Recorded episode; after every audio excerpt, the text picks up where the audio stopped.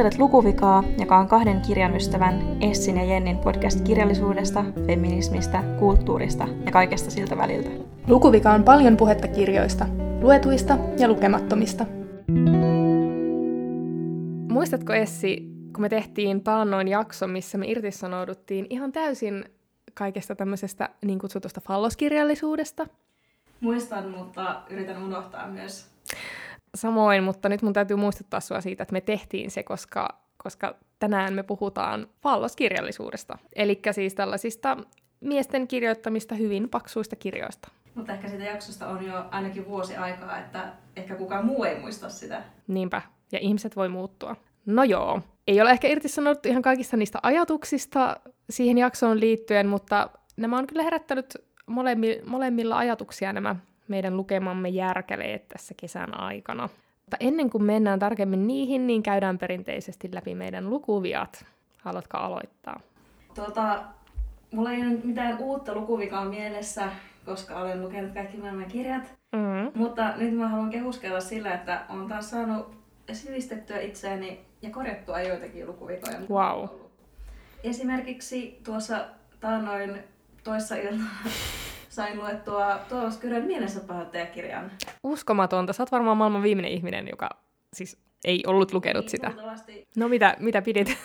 no, musta tuntuu, että se oli jotenkin vähän niin kuin jo vanhentunut. No onhan siitä nyt varmaan 10-20 niin. vuotta. Koska esimerkiksi mielensä pahoittaja ahdistui välillä digiboksista ja muusta sellaisesta. Mm. Niin sitten tuntuu, että digiboksi semmoinenkin aika oli joskus. Uskomatonta. Ehkä aika on vähän ajanut siitä ohi. Mutta oliko sä korjannut jonkun toisenkin lukuvian? Joo, sitten mun lukuvika, joka oli ehkä vähän tuoreempi, oli Taylor Jenkins Reid, joka on tämmönen tosi suosittu vihjekirjailija. Ja mä oon lukenut kirjan Daisy Jones and the Six, josta me ollaan ehkä puhuttukin. Joo. Ja sitten myöskin kesällä luin äh, Evelyn Hugo's, ei kun mikä se on? Seven Husbands of Evelyn Hugo, eli mikä tuli myös suomeksi. Kai sä rakastit niitä molempia? Totta kai, totta kai. Hyvä. Mä oon lukenut siis vaan sen Daisy Jonesin, mutta rakastin kyllä sitä tosi paljon. Mä tykkäsin mm. sitä Evelyn Hugosta tosi paljon. Siinä oli semmoista ihanaa, niin kuin, just semmoista menneen ajan tunnelmaa vähän niin kuin Daisy Jonesissakin on. Mm. Ja sitten erityisesti siitä niin kuin Hollywood glamourista ja kaikista semmoista, niin se oli siis jotenkin ihana. Myöskin teemoiltaan niin kuin tosi ihana ja osuva. Mulla on se hyllyssä odottelemassa, niin mun pitää kyllä tarttua siihen piakkoin. Mutta siis I applaud you. Olet korjannut lukuvikojasi. Mm. Sulla ei enää ole lukuvikoja. Ei Mutta mulla on. Ja tämä, minkä mä tällä kertaa keksin, niin itse asiassa keksin sen ää, tästä falloskirjasta, jonka tätä jaksoa varten luin, koska tässä sitä siteerattiin heti alussa. Eli en ole koskaan lukenut Don DeLillon kirjoja. Mm, ei minäkään. Mitäs tämä Don on kirjoittanut? Mm, no, mä vähän tutkin ihan tätä jaksoa varten, että mitä hän on kirjoittanut. Ja muun muassa tällaisen teoksen kuin White Noise, eli valkoinen kohina. Ää, sitten tämmöisen kuin Falling Man, putoava mies. Ja mä siis itse asiassa haluaisin lukea hänen kirjojaan, koska esimerkiksi tuon Falling Man mä muistan, että mä joskus paneuduin siihen, tiedätkö mistä kertoo? En. Se kertoo siis VTC-iskuista, mm. ja silloin kun ne tuli, niin sieltä oli sellainen tosi ikoninen kuva, missä semmoinen mies tippuu Joo. sieltä torneista, niin se no ei se kirja perustu siihen kuvaan, mutta se, siinä on niin kuin yhteys, niin se oli musta kiinnostava. Ja sitten myös tämmöisen kuin Zero Kelvin, eli nolla Kelvinia, joka kertoo yhdestä mun spesifi kiinnostuksen kohteesta, eli tämmöisestä kryo, tiedätkö, kun ihmisiä säilytään silleen semmoiseen johonkin kryo-jäähän, ja ne voi... Walt Disney on säilytty. Kyllä, siis legendan mukaan, joo. Niin kyllä mä voisin ihan kiinnostella lukea näitä, että niin. ehkä vielä joskus. Ehkä, siitä valkoisesta kohinasta tuli joku Netflix-ohjelma myös. Joo, tuli. Ja itse asiassa kun mä tutkin tätä, niin mun täytyy siis myöntää, että mä olin sekoittanut tämän Don DeLillon ja Bret Easton Ellisin, mm. koska mä luulin, että toi Nolla Kelvinia on semmoinen kirja kuin Alta Nollan, joka on siis Bret Easton Ellisin. Ja sen mä oon joskus halunnut lukea. Mutta nyt kun mä luin Bret Easton Ellisistä ja sen tyhmästä podcastista Wikipediassa, niin mä en ehkä haluakaan lukea häntä enää koskaan. Joo. Mutta tällainen lukuvika tällä kertaa löytyy. Joo. Mulla niitä vielä löytyy. Siis mm. on myös mun lukuvika, tämä Don Joo. Lillo, ja myöskin semmoinen, mihin voisin tarttua. No mutta, tämä kirja, minkä sä oot nyt lukenut, tämä hulppean paksu opus, niin tämähän on ollut myös sinun lukuvika joskus, Joo. mutta ei ole enää. Ja tämä on siis, siis uskomattoman suuri häpeä minulle, koska ammattini puolesta. Mutta siis nyt mä oon tänä kesänä, no tämäkin on ehkä myös osittain häpeä minulle itselleni, kun mä oon siis kuunnellut äänikirjana Mäinö Linnan täällä Pohjan tähden alla. Täytyy kyllä myöntää, että se on vielä pikkusen kesken. Ja äänikirja häpeää sen takia, koska olen ehkä tässäkin podcastissa joskus saattanut, tai ainakin jossain vapaa-ajalla lausua tällaisen lausahduksen, että äänikirjan kuunteleminen on eri asia kuin lukeminen, mitä se onkin. Ja ehkä vitsikkäästi myös sanonut, että äänikirja ei ole oikea kirja, mutta nyt syön taas sanani, koska olen sillä lailla ihmisenä kehittynyt ja niin edelleen. Mutta siis ähm, täällä Pohjantähden alla on äärimmäisen niin kuin, nautittava lukukokemus, koska sen lukee Antti Holma. Ja se on Kyllä. lukija sille. Ja tämä nyt on taas, siis olen aina tiennyt kyllä, että mistä tämä kirja kertoo ja miksi se on niin merkittävä. Mutta jotenkin tämä ehkä paksu ö, muoto ja tämmöinen niin kuin, ehkä joku ajatus siitä semmoisesta miehisyydestä, niin on vähän sille ollut mulle luotaan työtävä. Mutta nyt kun sitä on kuunnellut, niin se on ihan vitun hyvä kirja. mutta siis mä oon kans, ö, en ole siis päässyt loppuun, mutta kuunnellut joskus tota ensimmäistä osaa Antti Holman lukemana, ja se Antti Holma tekee tosi paljon Joo. siihen sille kokemukselle. Sillä on joku semmoinen siinä äänestä, mä en tiedä, että vittuuleeko se vähän silleen, tai, vai ei, mutta se sopii siihen jotenkin tosi Joo. hyvin. Erityisesti silloin, kun on kyseessä joku paroni tai muu ylhäinen henkilö, joka mm. ei oikein varsinkaan osaa puhua vaikka suomea kauhean hyvin, niin sitten se kuulostaa välillä silleen koomiselta, mutta myös mm. Niin kuin muissakin kohdissa ja ehkä tuossa kirjassa on myös kyllä semmoista niin kuin jonkinlaista huumoria siellä pohjavireenä, vaikka niin kuin synkistä asiasta kertookin. Ja, ja niille, jotka siis eivät tiedä, niin tietenkin tämä kirja alkaa siis kuuluisella lausunnoksella, että alussa oli Suokokko ja Jussi. Eli Jussi kuokkii suosta itselleen viljelyspalstan. Jussi on siis pappilan torppari ja kuten tiedämme, niin torppari on siellä kastissa aika alhaalla, niin kun, jolla ei ole oikeastaan mitään omaisuutta eikä oikeuksia tai muutakaan sen sellaista. Ja tämä kirja tietenkin kertoo sitten kaikenlaista näistä luokkasodista ja oikeastaan työläisten oikeuksista ja melkein oikeastaan koko tämmöisen niin kuin Suomen historian läpileikkauksen pähkinänkuoressaan ja syitä ja seurauksia sille, että mihin, minkälainen vaikka suomalainen yhteiskunta nykyään on.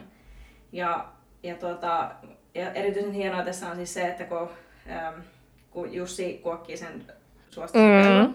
Jussilla on siis ähm, Alman kanssa kolme lasta, joista esikoisena tämä Akseli, joka on tietenkin ehkä kirjallisten päähenkilö, niin vaikka Akseli on päähenkilö ja kun aletaan sieltä Jussin ajoista kertomaan, niin se niin taustottaa niin hyvin kaikkea sitä juuri, että miksi, miksi niin työläiset nousi kapinaan ja miten, miten vaikka punaiset ja valkoiset, miten se sota alkoi ja miten se eteni ja mitä sen jälkeen tapahtui.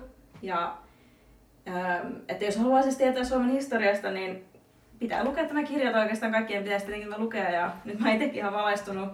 Ja erityisesti musta tuntuu, että nyt kun, niin kun tässä nykyisen hallituksen kaudella esimerkiksi työläisten oikeuksiin on tulossa aika merkittäviä heikennyksiä. Ja musta tuntuu niin lyhytnäköiseltä, että vasta ollaan silleen taisteltu silleen sosiaalidemokraattisen Suomen puolesta niin kuin vähän reilu sata vuotta sitten. Mm. Ja nyt on silleen, että lakko-oikeuksia heikennetään tai niin kuin, ihmisiä voidaan vaikka irtisanoa helpommin. Eli edelleenkään työläisillä ei ole mitään oikeuksia tai että niitä heikennetään koko ajan. Musta se on niin semmoista niin kuin, raivostuttavaa niin. lukea, lukea tätä kirjaa tässä ajassa, koska tuntuu, mm. että, että miten voi mennä vähän niin kuin taaksepäin. Ei mitenkään sillä radikaalisti, mutta merkkejä on ilmoilla ja olen vähän huolestunut. Niin, siis ihan helvetin historiatonta ajattelua niin kuin ylipäätään tässä nykypäivän politiikassa, mutta myös niin kuin kirjallisuuden kannalta, niin mä, musta tuntuu, että enää ei julkaista tai pitkään aikaan ei tullut niin tämmöisiä samantyyppisiä romaaneja, missä niin kuin paneudutaan johonkin asian tai ilmiön, niin kuin vaikka tässä on Suomen historiaan, niin tolleen niin pieteetillä, tai että kaikki, kaikki on jotenkin niin sirpaloitunutta ja sellaista lyhytnäköistä, ja jotenkin mäkin koen, kun sä selität tuosta, että mä kaipaisin sellaista, niin kuin, että pääsee paneutumaankin yhteen asiaan ja selvittämään niitä syy-seuraussuhteita, koska nykyään niitä ei ole, ja ihmiset ajattelee, että vaikka joku tieto tai valtamedian uutinen on pelkkä mielipide. Mm. Tiedätkö? Niin, tiedän. Niin, niin. oh, joo. joo. Ja niin kuin, ehkä sitten niin kuin, tämä ja ilmestyessään oli myös tämmöisiä ensimmäisiä niin kuin, kertomuksia nimenomaan sieltä niin punaisten ja työläisten näkökulmasta ja niin kuin paljastaa kyllä niin brutaalilla tavalla ne kaikki tietenkin ne väkivaltaiset asiat. Tuossa niin kuin kakkoskirjassa kuvataan erityisesti sitä sisällissodan aikaa ja se oli kyllä semmoista nyt niin kuin kaikille tiedoksi, niin siellä on, on teloituksia ja muuta, niin oli aivan silleen, että en niin kuin pysty lukemaan tai kuuntelemaan tätä, koska se oli jotenkin niin, niin jotenkin semmoista sydäntä särkevää ja niin kuin ihan alle menevää. Ja niin kuin se, miten siitä sitten yritetään selvitä, kun samalla kylällä on edelleenkin niitä valkoisia ja sitten on niitä punaisia ja mitä kaikkia kahjuksia sinne välillä on tapahtunut, niin se on siis uskomatonta. Mihin asti toi kirja niin kuin kertoo historiaa? Sinne taitetaan tulla sitten sinne niin kuin sotien, siis toisen maailmansodan aikoihin sitten, sitten Joo. Tulla. Ja aletaan, aletaan sieltä jostain 1800 jotain. Mm. Eli just nämä niin kuin, aika tärkeät niin. kehityksen vuodet. Siinä on Suomen itsenäistymistä ja kaikki nämä maailmansodat ja niin kuin, muut sellaiset niin kuin historialliset asiat. Ja oliko niin, että joku tämän kirjan henkilöistä on myös tuntemattomassa sotilassa? Eli Vilho Koskela, joka on Akselin ja Elinan Anin poika. Okei, okay, joo. Voi ei tuntuu pahalta, koska mä pääsin just johonkin siihen kohtaan, missä niillä on niin ne lapset joo, pieninä. Joo. Mm, joo. Mun täytyy kyllä viimeistellä tuo kanssa. Mutta ehkä, ehkä just sen äänikirjan voimin mäkin voisin joo. päästä tuohon kiinni. Mutta se on ihana, koska se on, tuossahan on siis 1170 jotain sivua, ja to, toki siinä on niin myös kolme kirjaa, mutta se on niin semmoinen yksityiskohtainen kerronnaltaan niin kuin tosi monisyinen, niin se on ihana asia. Plus, että yksi asia, mitä olen myös miettinyt, niin kirjassa tosiaan tapahtuu näitä hirveitä asioita. Ja vaikka siellä on myös paljon niin kuin rakkautta ja avioliittoja ja niitä lapsia syntyy ja näin, niin sitten, että miten kuvataan sitä niin kuin, vaikka tässä so- sisällissodassa menehtyneiden läheisiä, että mennään hetkeksi tupaan ja vedetään siellä vähän henkeä ja sitten tullaan ehkä vähän itkettyneen silmin pois, mutta sitten ollaan silleen, että nyt, nyt pitää kasvata itsensä tai jotenkin niin kuin, mm. se tunteiden käsittely on silleen olematonta, että se vähän niin kuin lakastaan silleen maton alle. Ja mietin kanssa, että se on kyllä sellainen asia, mikä niin kuin tosiaan näkyy edelleenkin vaikka mm. elämässä tänä päivänä. Ja siitä ehkä ollaan päässyt jo vähän niin kuin eteenpäin, mutta niin kuin, ei ihmekään, että suomalaiset on millaisia ne on, jos, niin kuin, jos yleistäisi tämän kirjan tapahtuman nyt silleen semmoiseksi yleiseksi mm. asiaksi suomalaisesta, mutta niin. Mutta siis nyt kun miettii ja kun niin kuin sanoit tuosta puhumattomuudesta, minkä me kaikki varmasti suunnilleen meidän ikäiset tietävät vanhemmiltaan ja isovanhemmiltaan, että sitä puhumattomuutta niin tosi paljon on, niin ehkä ensimmäistä kertaa niin kuin ymmärtää, että – että ehkä joskus se puhumattomuus ei enää, mutta niin kuin ennen on palvelusta hetkeä, mm. koska jos sun on pakko vaan niin kuin mennä eteenpäin mm. tai niin kuin päästä jostakin traumaattisesta asiasta yli, Jep. niin se on varmasti myös semmoinen niin mielen suojamekanismi. Jep. Että on ehkä eka kerta, kun mä itsekin olen tehnyt kasvua ihmisenä ja ymmärtänyt, että, niin kuin, että että sille on syy, koska se tuntuu itsestäni raivostuttavalta, kun mä oon ainakin semmoinen, että mä haluan aina puida kaiken ja puhua tosi paljon, mutta että eka kerta ehkä ymmärtää, että sillekin on ollut niin kuin tilausta ja syy, että miksi ei niin. ole puhuttu, vaikka se ei niin kuin nykypäivässä niin kuin toimiskaan. Mm. Mutta suosittelen kaikille. Puhuville ja puhumattomille. Niin. Suomen historiasta kiinnostuneille. Mulla oli vielä joku ajatus tästä, mutta se nyt meni, se unohdetaan se. Ehkä se tulee vielä joskus takaisin. No mutta Suomen historiasta nykypäivään, niin mä oon taas lukenut tämmöisen vähän modernimman, no kyllä tätä ehkä voisi sanoa jo moderniksi klassikoksi melkein mm. Suomen mm. kirjallisuudessa, eli siis Miki Liukkosen Oon. Ja inspiroiduin tämän siis lukemaan, kun kesällä tuli nämä traagiset suruuutiset Miki Liukkosen kuolemasta, ja olin siis pitkään halunnut lukea tämän kirjan. Niin siitä sain sitten sen potkun perseellä lukea tämän, ja tämän kanssa on siis koko kesä kyllä tässä vietetty yhdessä tiiviisti. Mutta vihdoin sain sen loppuun eilen, ja yllättäen tämä ei ollut musta huono. Mm. Musta tämä oli itse asiassa aika hyvä. Wow. Eli syönkö minäkin sanani mm. näistä paksuista mieskirjoista. Mutta siis, no ensinnäkin voidaanko puhua vaikka en haluttukaan puhua, mutta puhutaan silti näiden kirjojen koosta. Mm. Eli siis mulla on herännyt tästä tosi paljon ajatuksia, mutta yksi ajatus on ihan vaan, niin kuin, kun tämä kirja on tämmöinen niin kuin melkein tuhannen sivun järkäle, niin mä, mähän on siis niinku kuljettanut tätä mukana vaikka jossakin tuolla julkisissa kulkovälineissä ja rannalla ja pihalla ja muuta. Ja se on ollut painavaa ja liikaa mun heikoille lihaksille, mutta kuitenkin niin se oli tämmöinen uusi kokemus, että mä tajusin sellaisen asian, että kirja on esine. Tiesitkö sitä? Hmm. Tämä on uutta tietoa minulle.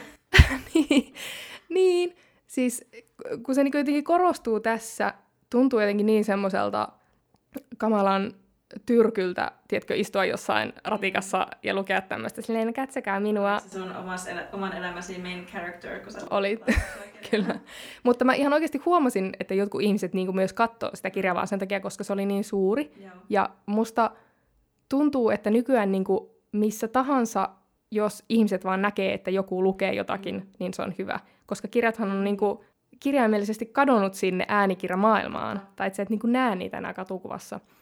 Niin se oli mun mielestä sitten itse asiassa aika silleen positiivinenkin ilmiö, että, että huomasin, että tämä kirja on esine, ja että se oikeasti niin kuin vie tilaa maailmassa, ja että sitä ei voida häivyttää pois, niin se oli musta jotenkin sellainen lohdullinen mm. ajatus.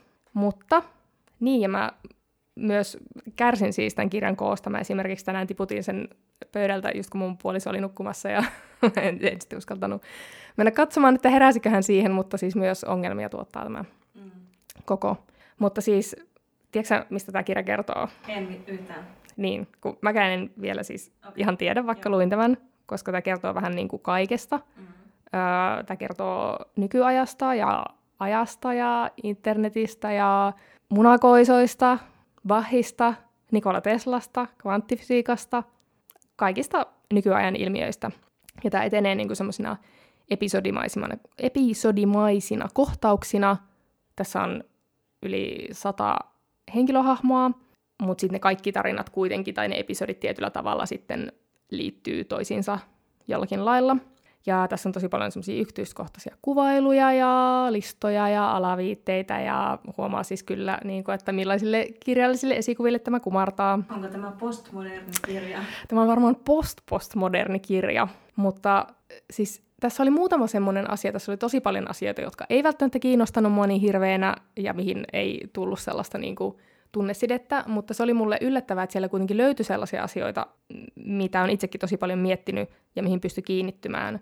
Esimerkiksi tämä oli siis mun mielestä aika hämmentävän ajankohtainen, että tähän on tullut joskus 2017, eli tätä on varmaan laittu kirjoittamaan niin kuin jo ennen sitä. Ja tässä oli mun mielestä todella hyvä kuvaus niin kuin tästä nykyajan tämmöistä someajasta ja sitä infoähkystä, missä me eletään koko ajan. Tässä kuvaillaan, ja oikeastaan ehkä tässä tapauksessa just tämä kirjan rakenne niin kuin mun mielestä palvelee hyvin, tai siis tämä koko ja rakenne palvelee sitä kirjan sanomaa.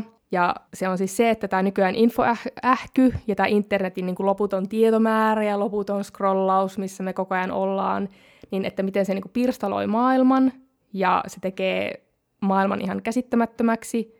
Meillä on kaikki maailman tieto, mutta me ei silti niin kuin tiedetä, mitä tieto on tai niin kuin mikä sen määritelmä on. Ja sitten, että se aiheuttaa mielenterveysongelmia ja neurooseja ihmisille. Niin se oli mun mielestä jotenkin semmoista tosi tunnistettavaa ja semmoista, ah, tämä on kuvattu tässä niin hyvin. Mm. Ja mä oon itse asiassa just kuunnellut, mikä on siis kauheata, että mä oon kuunnellut, koska mä en pysty keskittymään, kun kuuntelen, niin kesällä tämmöistä kirjaa kuin Kadonnut keskittymiskyky. Mä kun, aloitin kuuntelemaan sitä myös, mutta en saanut sitä loppuun, koska Joo. katosi. Joo, siis mulla on ihan hirveä olo, kun mä kuuntelen sitä, koska mä koko ajan huomaan, että mä en pysty keskittymään kaikkeen. Ja mä oon jopa ajatellut, että mä ehkä ostaisin sen ja lukisin sen sitten kirjana. Niin, tuohan on muuten ratkaisu tähän. Niin, niin koska kirja on... Haluan esine. Niin, kyllä. Joo, mutta sekin on musta siis ollut tosi hyvä kirja. Ja se on niin tietokirja tästä samasta aiheesta. Ja se on jotenkin niin karmivaa, mutta siis tarpeellista kuunneltavaa. Ja jotenkin mun mielestä sekä tässä Liukkosen Oossa, että sit siinä Johan Harin kirjassa, niin mä vaan koko ajan ajattelen sitä, että miksi me ei voida niin myöntää itsellemme, että älylaitteet ja internet on tehnyt meistä keskittymiskyvyttömiä ja mielenterveysongelmaisia ja neurootikkoja kaikista. Minä olen aina sanonut sitä samaa, tai siis niin. aina, mutta enkä välttämättä aina ääneen, mutta olen sanonut sitä kuitenkin. Ja mä luulen, että se johtuu vaan siitä, että koska ne älylaitteet on myös jotenkin ihania, tai siis ei ne ole mm. ihania, mutta koska me ollaan kaikki koukussa niihin, me tarvitaan niitä, kaikki on hävinnyt sinne älylaitteeseen, niin kuin vaikka kirjat ja muutkin, niin me ei voida sille luopua niistä, koska ne on oikeasti hallitsee meitä. Sen takia kukaan ei puhu siitä. Niin. Tai silleen, niin kuin, silleen niin kuin, vaikka niin valtion taso, tasolla tai... Niin, niin. Ja tosi paljon ollaan mm. silleen niin kuin, jotenkin näytösmäisesti huolissaan vaikka lasten keskittymiskyvystä. Mutta sitten musta tuntuu, että siihen koko ajan annetaan kaikkia eri syitä kuin se älypuhelin. Esimerkiksi tänään luin Hesarista, öö, tänään on siis 22. päivä elokuuta, niin luin, että oli tehty väitöskirjatutkimus siitä, että kahdeksasluokkalaisten mielestä kaunokirjallisuus on tylsää. Ja mä tavallaan yhtä ihmettele, koska siinä, siinä en lukenut siis tietenkään sitä väitöskirjaa, mutta luin tämän uutisartikkelin.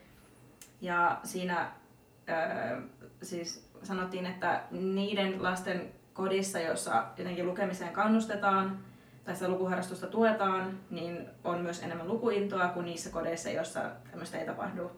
Ja väitän kyllä siis, että tämä ei ole siis tämä keskittymiskyvyn katoaminen ja älylaitteet mitenkään nuorisolaisten vika, vaan myös ihan siis kaikkien aikuisten myöskin. Ja onko ihmekään, että lapsista ei tule lukevia aikuisia, jos aikuisetkaan ei lue kirjoja tai osta niitä tai niitä ei näy missään. Niin ei se lasten vika ole, vaan meidän aikuisten. Niinpä, mutta sitten koska kaikki aikuiset, minä mukaan lukien, ollaan siis niin koukussa niihin laitteisiin eikä haluta luopua niistä, niin sen takia me ei myöskään voida tehdä sitä hyvää niille lapsille, koska ei itsekään voi luopua siitä laitteesta. Mutta se on vaan jotenkin ihan hirveetä, kun mä luin tuota kirjaa, siinä alussahan se, siis tota kadonnut keskittymiskyky, just lähtee jonnekin retriitille, jonnekin rantaan kylään ilman mitään laitteita, niin mä oon jotenkin hirveänä haaveillut siitä viime aikoina, vaikka siis sehän on vain niin laastari avohaavaan, mutta että pääsisi niin vaan rauhaan pois tästä informaatioähkystä. Ja tuossa kirjassa, siis tässä palatakseni tähän oohon, niin tässä puhutaan tosi paljon myös neurooseista ja tosi monella hahmolla on niin kuin mitä mielikuvituksellisempia, mutta silti niin kuin oikeita neurooseja. Ja tässä myös jotenkin mun mielestä hyvin kuvaillaan se, että, että oikeastaan se, että sä oot niin kuin, lainausmerkeissä hullu tässä maailmassa, niin on oikeastaan paljon niin kuin terveempi tai niin kuin normaalimpi reaktio tähän maailmaan, joka on ihan vitun crazy, kuin se, että sä vaan pyörit täällä silleen 9 to 5 mm. työssäsi ja olet silleen, no kaikki on varmaan ihan ok. Niinpä. Kun tämä maailma niin kuin palaa niin. kirjaimellisesti niin. tällä hetkellä. Kyllä. Niin. Totta. niin tämä samalla aiheutti niin kuin tosi paljon ahdistusta tämä O, mutta sitten myös semmoista niin kuin tunnistamisen tunnetta ja sellaista, että ihanaa, että joku sanot tänä asiat. Ja en sano, etteikö, tietenkin koska olen tiiviin ilmaisen ystävä, niin etteikö näitä asioita olisi voinut sanoa myös tiiviimmässä muodossa, jos tästä paksuudesta nyt puhutaan, mutta sitten toisaalta ehkä tämän kirjan kohdalla mä annan anteeksi sen, koska tämä koko kirjahan tavallaan niin kuin palvelee sitä, tämä on vähän niin kuin sellainen neuroverkko tai kuvaus just tosta, että me ollaan somessa ja sitten me saadaan joku impulssi ja sitten yhtäkkiä hypätään toiseen asiaan ja toiseen ja ne asiat liittyy tai ei liity yhteen niin... Hmm, nyt, mm, sille, että ihmiset ei jaksa enää paneutua tämmöisiin paksuihin kirjoihin, että toi on vähän niin kuin haaste itsessään. No se oli kyllä todella suuri haaste, kyllä. Ja mä just mietin, mietin mun kesää silleen, että ää, mun lukutavoite, mikä sekin on ihan hirveetä silleen, että mä mietin jotain mun lukutavoitetta, mm. menee ns. pilalle tästä nyt, kun olisin voinut lukea monta lyhyttä kirjaa tässä ajassa, mutta luinpa nyt kuitenkin sitten tämän. Mutta tässä oli vielä yksi asia, mikä mua kiinnosti tosi paljon, mikä saattaa kuulostaa ihan hirveältä, mutta siis tässähän puhutaan kvanttifysiikasta, ja en siis ymmärrä tietenkään fysiikasta yhtään mitään, mutta tässä oli siis yksi semmoinen kantava juonensäie, vaikka tämä nyt olikin semmoinen tosi episodimainen ja katkelmainen, mutta sellainen, että yhtenä tiettynä päivänä, niin kuin tietyssä ajassa ja paikassa, niin tapahtuu sellainen ajassa semmoinen häiriö, hän kutsuu tätä siis tässä aikadilataatioksi tai vääristymäksi, ja sitten ihmiset niin kuin sen seurauksena pyörtyili tai koki semmoista ajasta sivuun siirtymistä tai deja vuuta. Ja tähän on siis varmaan kaikille, jotka tietää fysiikasta mitään, niin ihan niin kuin normikauraa, mutta mä sain jotenkin semmoisen aha-elämyksen tästä, koska mun piti kirjoittaa tämä ihan ylös, että mä nyt ymmärrän, joten kuuntele tarkkaan. No niin, aika ei ole aina samaa kaikille, vaan suhteellisuusteorian mukaan aika kulkee hitaammin liikkeessä olevalla kappaleella ja se ajan kulkemisen hidastuminen voimistuu sitä mukaan, kun nopeus suurenee. Eli niin kuin vaikka ajan nopeudella kulkeva, no, hyvin nopeasti kulkeva joku Avaruusalus. avaruusalus esimerkiksi, niin siellähän aika kulkee eri tasolla kuin maan pinnalla esimerkiksi. Ja siis jos liikutaan semmoisilla normaaleilla tasoilla, niin sitä ei huomaa, kun se on niin minimaalinen se ero. Mutta jos päästään vaikka ajan nopeudella kulkemiseen. Eikö vaikka se, se, että jotkut tähdet on jo kuolleita, mutta ne ö, paistaa niin, tänne, niin. on vähän niin kuin se sama ilmiö. Joo.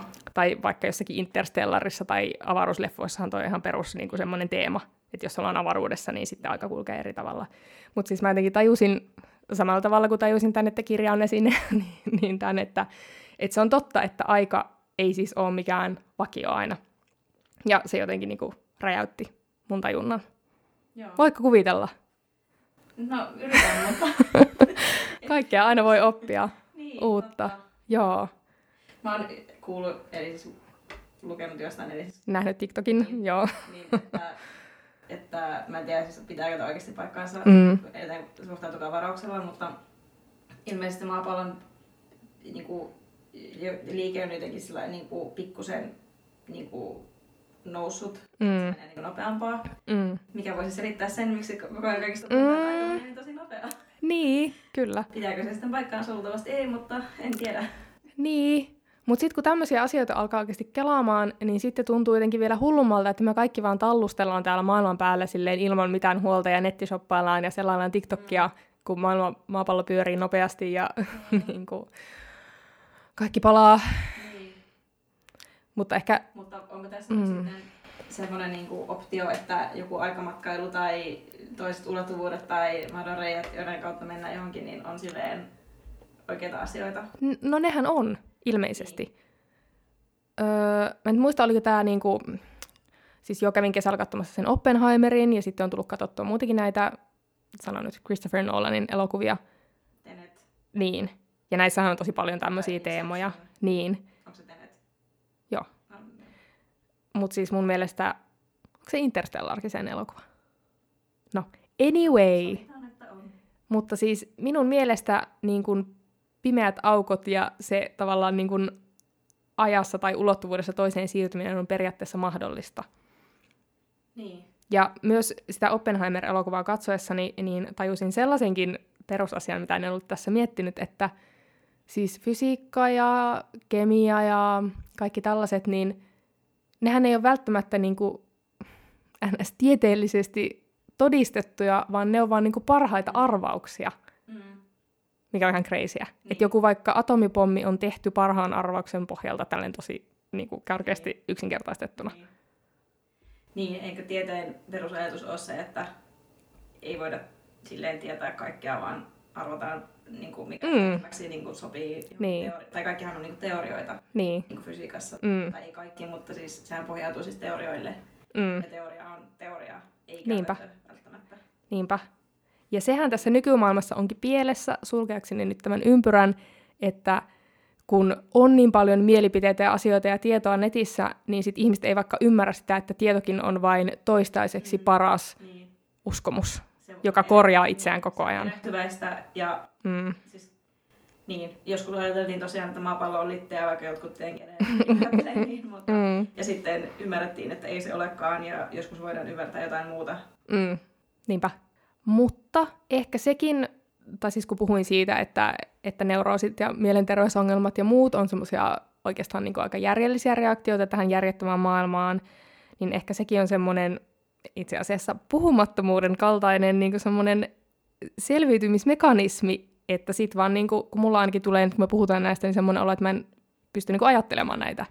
Niin se, että sitten me selataan sitä TikTokia ja tallustellaan töihin ja kotiin ja niin yritetään olla ajattelematta koko asiaa. Niin, mutta ehkä sitten, niin kuin, en tiedä nyt kun on vielä tullut tosiaan TikTokit ja muut sosiaalisen median ilmiöt, että kun niillä on niin helppo turruttaa sitten sitä jotakin ajatustaan, että onko, onko se kai niin kuin hyvä, että ennen kuin oli tämmöisiä asioita, no ehkä sitten käytettiin enemmän jotain huumeita tai alkoholia. Mm. Ehkä aina sitten ollut joku, jolla näitä asioita turrutetaan, mutta sitten kun se TikTok turruttaa meidät silleen niin, kuin niin perustavallisesti, että hyvä.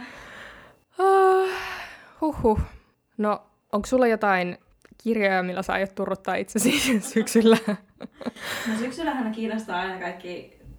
Sarjamurhaajat. Sarjamurhaajat. Mm. Siis ilmiönä, ei käytännössä. Onneksi. Mutta nyt mä ajattelin niin kuin, turuttaa itseäni tämmöisellä, tuota, on tämmöinen krunge-syksy. Ihanaa. Mikä sopii Joo. siis syksyyn. Krunge, joka on musiikkityyli, joka on syntynyt siis Seattleissa Yhdysvalloissa, jossa hän, siellähän on semmoista niin kuin, sateista ja mm. kosteaa ja semmoista syksyistä niin kuin noin muutenkin, niin se nyt ehkä sopii sitten tähän, tähän mielentilaan. Ja mä siis aloin lukemaan nyt tämmöistä kirjaa, jonka nimi on Everybody Loves Our Town, The Oral History of Grunge. Ja tämän kirjan on kirjoittanut tämmöinen musiikkitoimittaja kuin Mark Yarm. Ja tota, mulla olisi, on ollut tämä kirja joku aika hyllyssä, mutta tietenkään en ole siihen aikaisemmin tarttunut, mutta mä kuuntelin tässä hiljattain niin ähm, Murha mielessä podcastin äh, jakson Nirvana-bändin biisistä Poli. Ja siinä siis puhuttiin tästä, että tämä biisi kertoo tämmöisestä tosielämän rikoksesta, joka ö, sitten, josta Kurt Cobain teki biisin. Ja, ja se on sitten tietenkin tässä Nirvanan kuuluisalla Nevermind-albumissa, albumilla. Ja suurena Nirvana-fanina, niin sitten tietenkin kiinnosti myös tämä kirja, ja nyt mä päätin tarttua tähän niin kuin sen siivittämänä. Ja öö, mitähän mä tästä, mitäs, niin. mä kuuntelen ihan lumoutuneena, kerro lisää. Niin. Tota, siis niille, jotka eivät siis tiedä, niin grunge on tämmöinen, tai grunge, näin niin kuin suomalaisittain mm. lausuttuna, niin ö, on tosiaan siellä Seattleissa syntynyt musiikkityyli, eikö noin 80-90-luvun vaihteessa ja erityisesti 90-luvulla oli, oli, oli suosittua ja sitten muita tämmöisiä kuuluisia bändejä, vaikka Alice in Chains ja Pearl Jam ja, ja niin edelleen, niin edelleen, niitä on aika paljon. Ja tota, vanhana Nirvana-fanina, Nirvana-paita tässä täällä itse asiassa, niin, niin tykkä, tai halusin lukea tämän kirjan, koska siis äh, kun teiniangstissa, niin kun kuuntelee tämän musiikkia, niin musta tuntuu, että miksi itselle Nirvana on semmoinen niin kuin, erityisesti semmoinen jotenkin tärkeä bändi edelleenkin, niin, koska on tietenkin tämä teoria myös, että mistä on tykännyt joskus nuorena, niin siitä tykkää myös mm. aikuisenakin. Ja että miksi niin Nirvana just, tai ylipäänsä grunge-musiikki tai grunge-musiikki niin kuin, iskee johonkin sielun syövereihin on varmaan just se, että se, on, se musiikki on aika semmoista melankolista. Ää, ne kaikki, ää, siis se soitto, musiikki, soittotyyli on hyvin semmoista niinku raffia ja semmoista ei mitenkään kauhean siloteltua ja, ja ei niinku kauhean iloisista aiheista, kuten vaikka sarjamurhaajista mm. ja muusta sellaisesta. Ja kaikki se estetiikka, mikä siihen liittyy, revityt farkut, flanellit ja kaikki semmoiset pitkät tukat ja niin edelleen, niin on varmaan sellaisia, jotka puhuttelee niin sellaista angstista teiniä sille jotenkin erityisesti.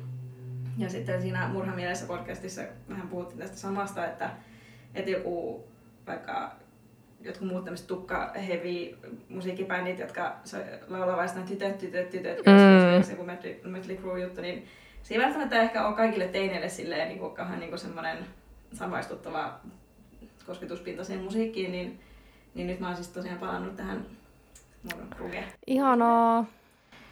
Ja mä oon nyt ihan vasta aika alussa tässä kirjassa. Tämä on siis tosiaan tämmöinen niin haastattelumuotoinen. Eli, eli tuota, tähän on haastateltu siis suurin piirtein kaikkia mahdollisia krunge-ihmisiä, jotka siis edelleen on elossa. Kaikkihan mm. ei kylläkään ole. Että tässä on tosi paljon eri bändejä ja sitten niin kuin kaikkia tämmöisiä muita niin kuin, vaikka ää, ihan vaan semmoisia niinku kuuluisia concert goers, tässä on niinku semmoisia, jotka käy, on käynyt vaan niillä keikoilla ja sitten ää, vaikka semmoisia niinku managereita ja muita semmoisia musiikki-ihmisiä haastateltu.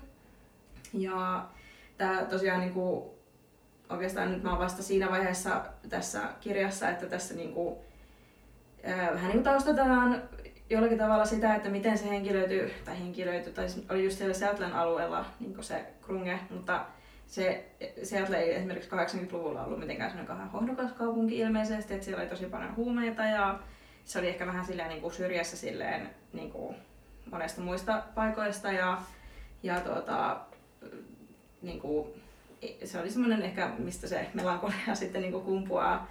Ja, ja tuota, ähm, ja, ja tässä ollaan vasta sit siinä vaiheessa, kun nämä bändit on enemmänkin tämmöisiä niin punk-henkisiä, mutta pikkuhiljaa sitten se tyyli mm. niin alkaa niin kuin kehittyä sinne krunge, niin kuin, krungen suuntaan, mutta olen vielä alussa, mutta tämä on siis jotenkin niin tosi semmoinen kiinnostava Ja sitten on tosi jännä, koska itse on kuitenkin ollut sillä aika ihan rauhallinen teini, ei mitenkään ihan mitenkään niin pahimmasta päästä todellakaan, mutta sitten jotenkin mun sydämessä on aina paikka kaikille tämmöiselle ihmemusiikki, mm. tämmöiselle sekoilulle. Joo. Ja en siis kannata mitenkään millään tavalla mitään huumeiden käyttöä, varsinkaan jotain mm. ja muuta, mitä tässä mainitaan tosi paljon, mutta siis jotenkin se, että niinku eletään sille musiikille ja jotenkin sille bohemisti ja, niin. ja niinku, se on jotenkin semmoista, sen takia mä tykkäsin tätä Daisy Jones-kirjasta myös, koska se Niinpä. oli semmoista mm. joku, joku 60-luku, 70-luku, 80-90-luku, niin ne on ollut semmoista niinku itselle semmoista musiikillista jotenkin semmoista ihanaa aikaa. Nykyään ei enää tehdä kunnon musiikkia. Niin. Nykyään ei mm. bändejä. Mutta mä tunnistan tuon, niin nyt mulle tuli itsekin semmoinen, että ah, mä haluan lukea kaikkia musakirjoja ja uppoutua taas kaikkeen musiikkiin. Ja ehkä meidän pitäisi tehdä joskus Grunge-matka Seatleen. Niin, niin niinpä. Jotenkin jos voisi larpata sitä, että eläisi niin kuin jossakin eri aikakaudella, niin ei tarvi myöskään kohdata tätä niin. nykypäivää. Ja sitten mä olen miettimään, kun tuossa on koko ajan silleen, että noi tyypit on silleen, joo, sitten mä tapasin sen ja sen ja sie, siellä ja siellä ja sitten me perustettiin bändi ja me vaan keksittiin, että nyt aletaan soittaa ja opeteltiin soittamaan ja niin kuin näin, että et, niin kuin, tämä nyt on taas vähän tämmöinen itsestäänselvyys tai joku tämmöinen kaukaa haettu ajatus, mutta että silloin ei ollut sitä somea, niin, niin. Vaikka siellä, niin oli pakko perustaa bändi. No, mutta se on totta. Niin, onko mm. ihmisillä enää bändejä? En mä tiedä. Ei mulla kyllä ollut lapsena, mutta siis... Niin. mutta niin. Niinpä. niistä bändeistä kuitenkin. Niinpä. Mutta joo, sitten toisaalta niin kuin, öö, tässä nyt on jo heti alussa, tai aika alussa, niin kuin, tai niin kuin itse kun aina ajattelee silleen, että, että nämä bändit, mitä itse fanittanut, niin onhan nämä tämmöisiä niin kuin, siis joku grungehän on silleen aika miehinen mm-hmm. laji, niin kuin kaikki muutkin Kyllä. rock-musiikki suurin piirtein, niin sitten täällä on silleen niin kuin sanotaankin, että tässä, että, ähm, että oli niin kuin paljon, paljon naisia kyllä oli näissä niin kuin grunge-piireissä silloin Seattleissa, mutta uh, they just didn't happen to be, there just didn't happen to be women in the bands that got huge in the 90s. Silleen, niin ei vaan sattunut tapahtumaan. Hmm, Miksiköhän? ja kirjoittaja on varmaan joku mies. Joo. Toki niin kuin, siis ymmärrän, että ei voi kirjoittaa historiaa silleen niin kuin väkisin keksiä sinne naisia. Mm. Mm. just semmoisia ei ollut, mutta siis niin kuin, on vähän silleen hassua, tai tietenkin kun tämä nyt on haastattelumuoto, että jos haastateltavalle nyt ei pätkähä, pät, pätkähä päähän se, että miksiköhän niitä naisia ei siellä ollut, niin no joo, mutta siis kunhan nyt vaan kiinnitin huomioon, mm. tässä on myös yksi tyyppi, joka oli niin kuin musta, mä en mm. nimeä, en muista missä bändissä oli, mm. mutta niin kuin, kuvaili myös sitä, että niillä keikoilla kävi vain valkoisia ihmisiä. Mm. Ja jos sattuu olemaan jotain muuta etnisyyttä, niin oli vähän mm. outo juttu. Mutta Jep. Ehkä se oli Soundgardenissa, tai ainakin siellä ilmeisesti joku japanilaistaustinen ja sitten joku, jolla oli Joo. Amerik- äh, alkuperäisjuuria, mm. mutta joo. Niin. Sivuhuomina tuli vaan, pistin vähän silmään taas. Niin, kyllä, mutta musta on aika, aika perinteinen, surullinen, mutta perinteinen öö, toteamus silleen, it just didn't happen. Silleen... Niinpä. Oh, no, mutta onneksi me eletään nyt tällaista niinku Barbien ja Pienen merenneidon ja mitäs näitä nyt on, Taylor Swiftin mm. kesää, että naiset on myös nostanut ekonomian uuteen nousuun. Että ehkä naiset on nyt sitten keksinyt sen, että ne voi olla mukana. Niin, mm. niin. Et jos ne ei vaan niinku tajunnut sitä. Ei ne varmaan vaan. Mm. Miten tämä nyt päätyi taas tähän, kun piti, piti puhua falloskirjallisuudesta ja näin. No ehkä me aina vaan päädytään tähän. Niin. Mutta mä kyllä haluan lukea myös ton mm. Grunge-kirjan ja aion pitää tunnelmallisen grunge-syksyn itsekin. Mm. Mitä sä aiot lukea muuten tänä syksynä? No, mua kans kiinnostaa siis sarja Murhaajat, ja äh, mä olin listannut tänne, että mä haluan lukea Truman Capoten In Cold Blood uudestaan, yes. ja sitten ton Vincent Bugliosin Helter Skelter uudestaan. Paitsi siis en uudestaan, vaan, vaan ensimmäisen kerran. Joo, koska jotenkin nyt kiinnostaa tämmöinen sykkyys ja kultit. Niin ehkä seuraavaksi sellaista. Mm. Mä oon kyllä vähän aistivinani tässä ainakin itsellä myös semmoista kun lukee tätä Krunge-kirjaa ja sitten mietin tuota Helter joka myös on siinäkin vähän niin tämmöinen musiikillinen Joo. yhteys ja sitten se aikakausi, että itse näin nostalgiaan tai vain ihmisenä varsinkin näinä etenkin aikoina, kun on vaan silleen maailma palaa, niin on jotenkin semmoinen tai tarve tai halu niin kuin, silleen palata joihinkin muihin aikoihin. Mm. Esimerkiksi just nämä vaikka Mansonin kultti, niin mm. silleen kiinnostava. En tiedä, miksi ei halua palata, halua palata mihinkään iloisiin asioihin, mutta... Uh, oh well. It's just us. Mm. No mutta, lähdetäänkö me syksyyn näiden voimin ja ei luvata mitään jatkosta, mutta... Ei. Eli ei, ei luvatakaan. Ei. Joo. Mutta. Kiitos teille ja olkaa hyvät tästä yllätyspläjäyksestä taas. Hipsuu!